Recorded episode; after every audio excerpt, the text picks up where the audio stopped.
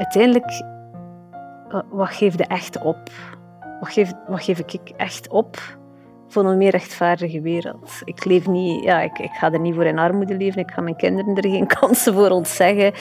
Ik ga mezelf ook niet uitpersen als een citroen. Dat, dat heb ik ook gehad. Dus ik ga wel telkens blijven waken dat het leefbaar blijft op alle vlakken. Als als het een drukke week geweest is en er is een manifestatie voor een of ander goed doel en ik ben echt op, dan ga ik niet.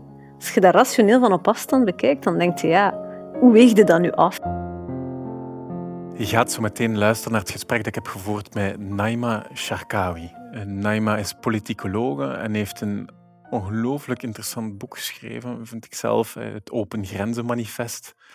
Kan qua titel ook echt tellen. Uh, en het gesprek kan ook echt tellen. Wat vond jij van het gesprek, Tom? Ja, als je dat boek leest... Allee, eh, op voorhand dacht ik van dat gaat hier hele tijd over, over migratie gaan, uh, punt per punt zo, maar het, het, ging veel breder, direct eigenlijk veel breder dan dat. Hè. Ja. Het werd zo een soort metagesprekken over, over het de debatten die we moeten voeren en, en, en waarom, en, en uh, het Overton window, en ja. De, ja, echt enorm interessant vind ik. Ze zijn intellectueel ook heel scherp. Ja. En dat, dat vond ik zo fijn aan haar op bezoek te hebben, is dat ze zo echt genadeloos, maar, maar met zoveel charme um, dingen analyseert en benoemt. En ziet, dat zijn eigenlijk gewoon, dat zijn geen argumenten, dat zijn dooddoeners. Ja. En dat klopt niet daarom, dat klopt niet daarom. dat is ook in, dat, in dat boekje, ze, ze, heeft ze niet hernomen hier aan tafel, maar in haar boek gaat ze dan zo over, uh, over migratie eigenlijk elk elk argument tegen open grenzen, zo echt op een heel ja, galante manier of zoiets, met de grond gelijk maken. Zo van het, het, het, uh, het punt dat ze onze jobs hier gaan afpakken, ah ja, nee, daarom. Het feit dat het de economie teniet zou doen, ah ja, nee, daarom. Het feit dat we overspoeld zouden raken, quotation marks, ah ja, nee, daarom. En zo... Ik weet het, het wordt zorgvuldig, moet ik hebben. Ja. Zo, hè, secure, zorgvuldig, maar toch, bam! Ja, ja, ja. ja. Heerlijk heel blij dat we ja. haar aan het woord over dat onderwerp haar aan het woord hebben gelaten. ik ook.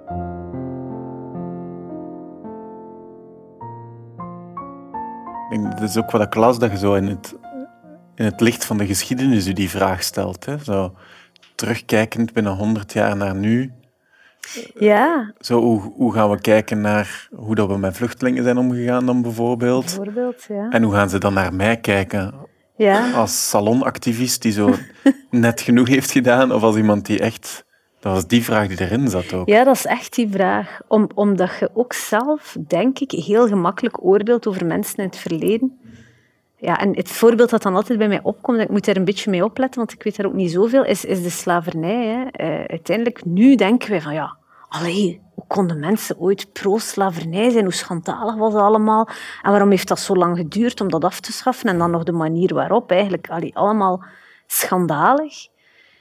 En dan denk ik, ja, maar voor die mensen toen, voor veel van die mensen toen, was dat evident. En was dat gewoon een angstbeeld om dat af te schaffen. En die zullen dat ook wel gerationaliseerd hebben en duizend en één redenen hebben gehad waarom dat, dat niet kon. En die redenen waren in hun ogen goed, of ze konden zich zelfs niet inbeelden dat het anders was.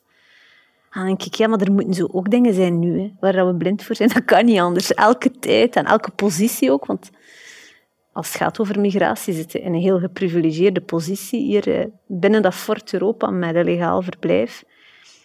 Ja, hoe zou ik er naar kijken als ik nu niet zelf in die positie zat of als ik van op afstand? Als je dan puur vanuit een morele bril misschien kijkt, dan denk ik, oeh. Ja. Het is ook een begripvolle blik, vind ik wel, op, op mensen in het verleden. Zo. Ik voel ook meer het, het oordeel als je het over slavernij hebt of, of holocaust of noem maar op. Ehm, van, van sterk te oordelen over de mensen die in die situatie gezwegen hebben en gedaan hebben alsof ze het niet wisten of er niet tegen gevochten hebben.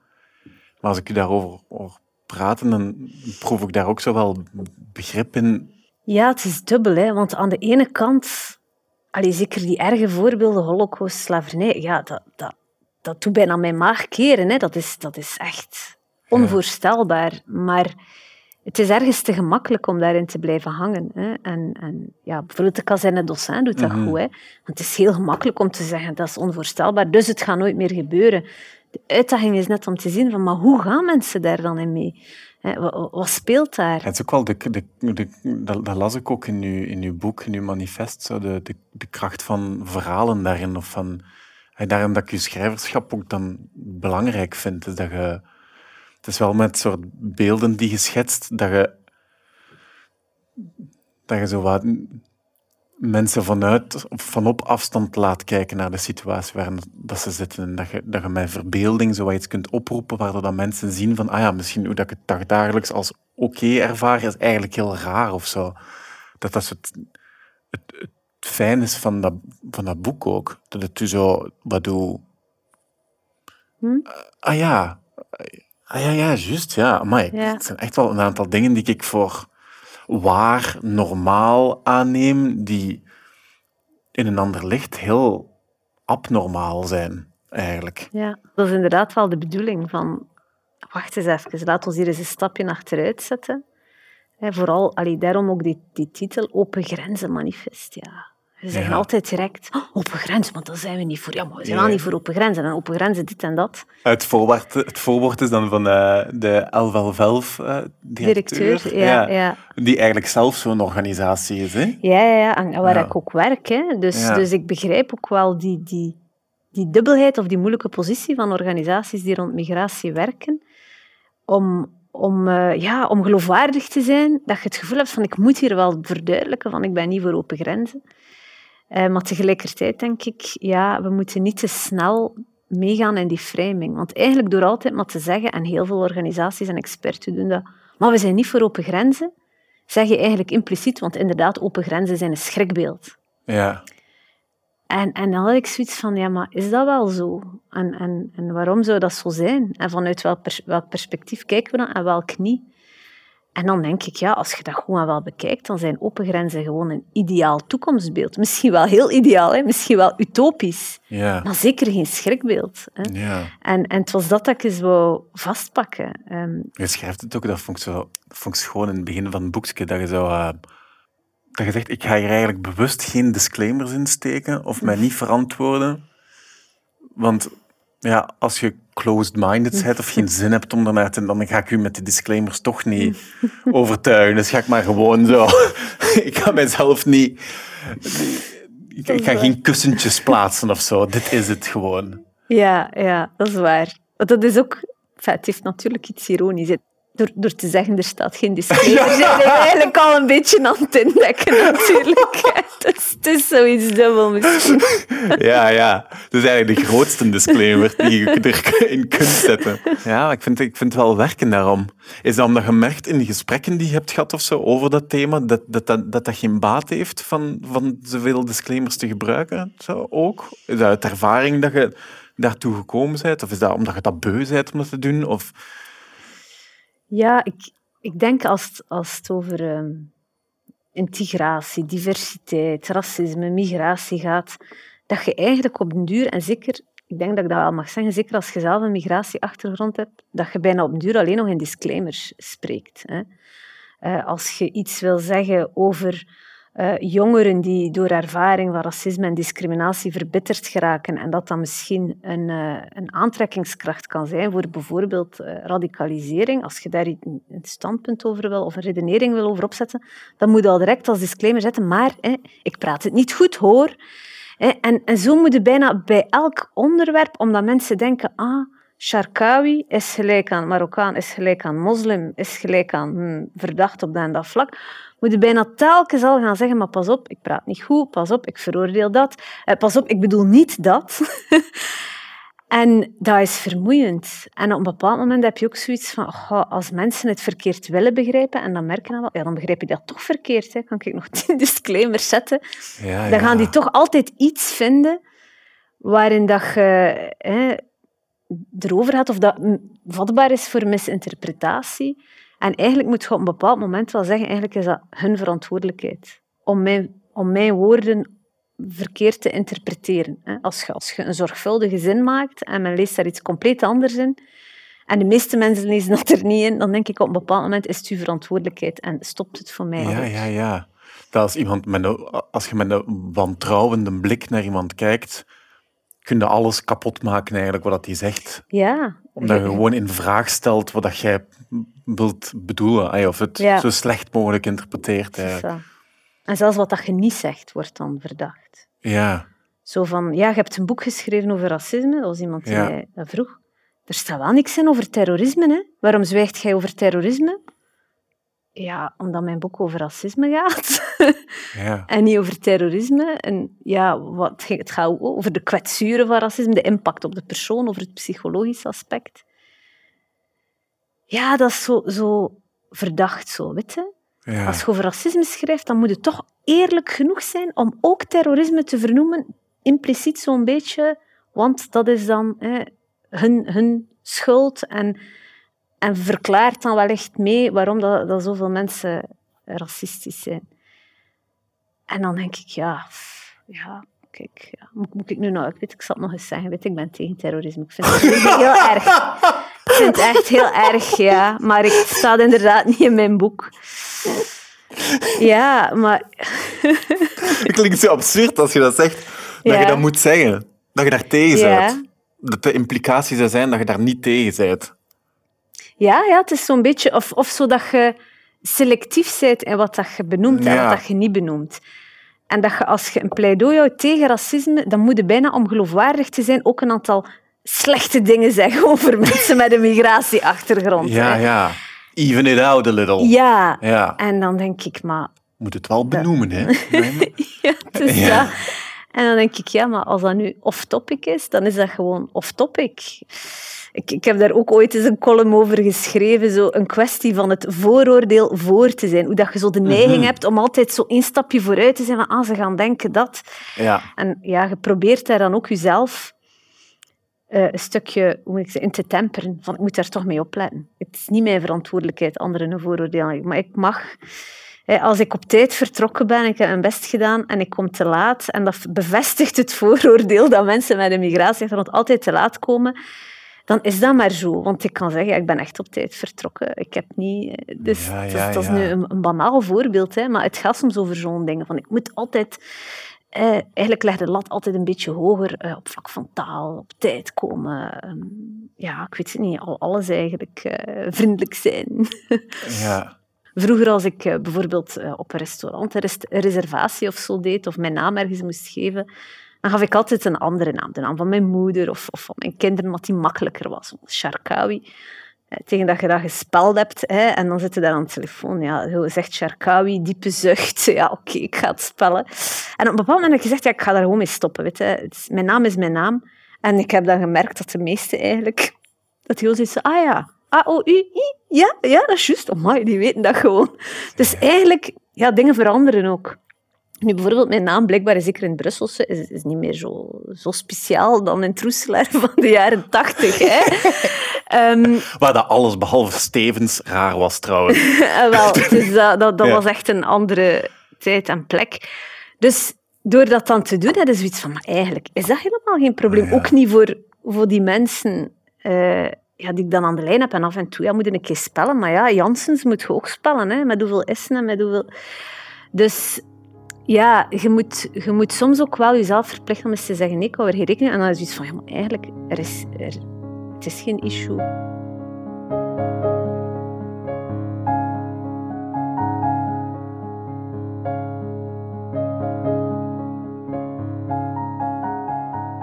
Ik, ik zag er ook zo'n link mee met zo'n... Zo, ja, soort van eh, excuusgevoelens of ex, ex, excuuscultuur die rang, hangt rond alles wat dat strijdt voor sociale rechtvaardigheid of voor, voor rechtvaardigheid in het algemeen of voor het klimaat. Dat zo, dat zo ergens een, een breuk is in die excuuscultuur ook. Van niet altijd, ja maar we weten en terrorisme is mm.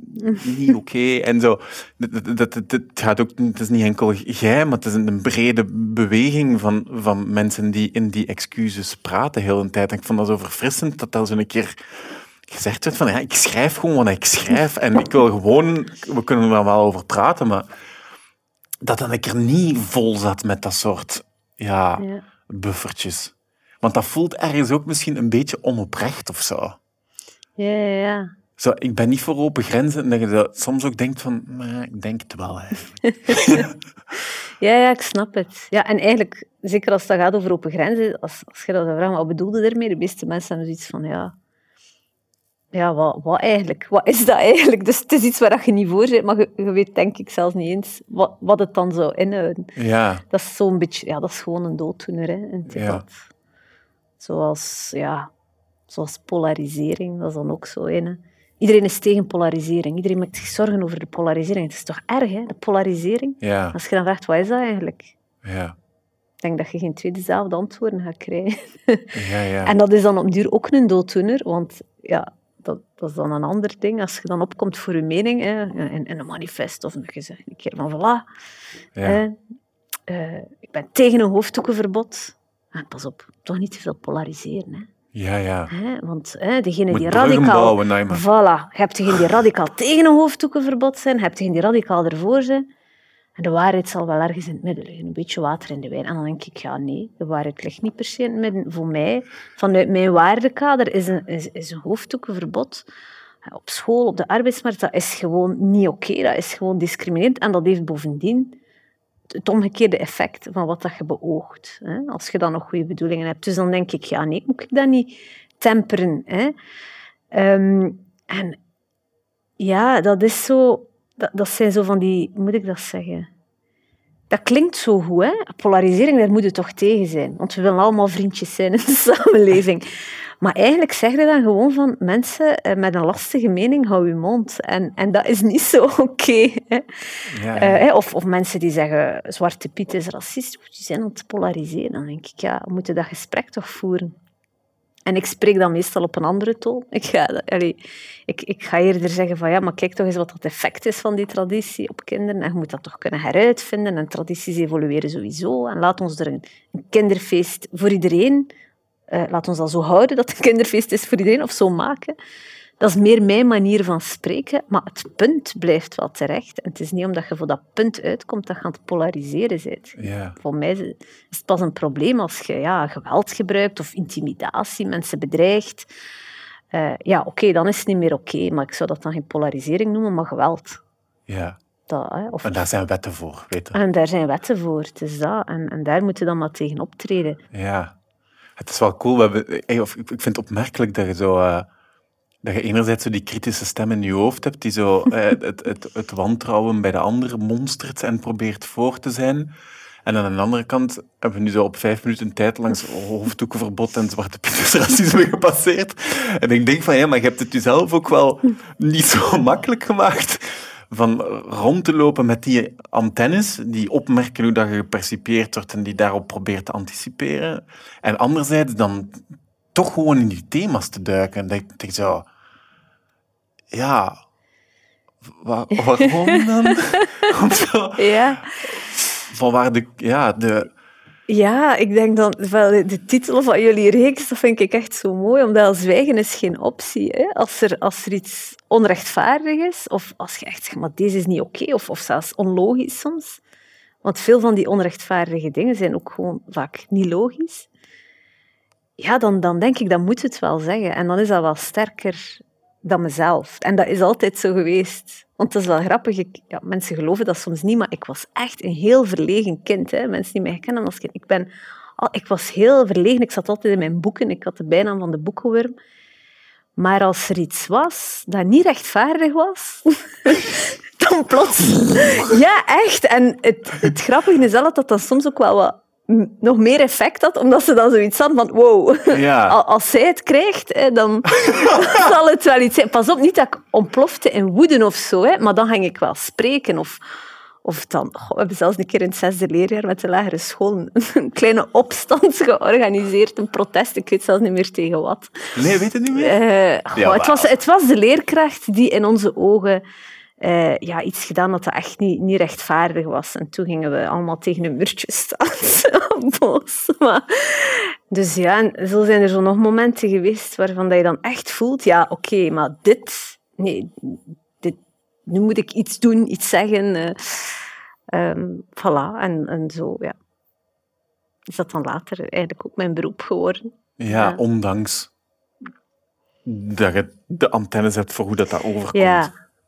Maar het ding is gewoon, van, dat is een boodschap, denk ik, die je moet brengen. Hè? Eh, ehm, het, het, ja, als je zegt ik ben tegen een hoofddoekenverbod en mensen zeggen ja, je bent dan, je bent dan een objectieve bondgenoot van islamitisch extremisme, dan kan ik daar zelfs verduidelijken dat ik dat niet ben of zo. Maar ja, mijn punt blijft wel staan. Dus, dus hoe moet ik het zeggen? Dus die antenne kan zijn van ik moet hier toch wel verduidelijken dat het niet verkeerd begrepen wordt, maar ik ga wel niet afwijken van mijn punt.